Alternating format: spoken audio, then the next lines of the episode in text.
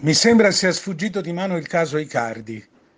Si continua a trattare come se si stesse cercando di risolvere un caso interno all'Inter, un semplice problema di contrasti fra giocatori. In realtà Icardi è ormai il più serio, il più grande affare che il mercato possa offrire.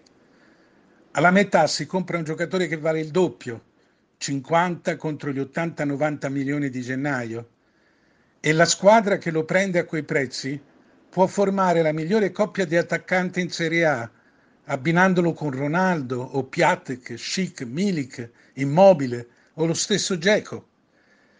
L'Inter si è inoltrata in un corridoio da cui si può uscire solo con un'altra idea.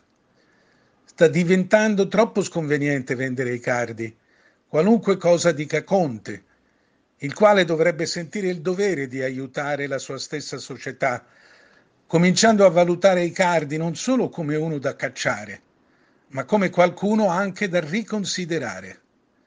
Davvero Geco Icardi sarebbe una coppia così impossibile?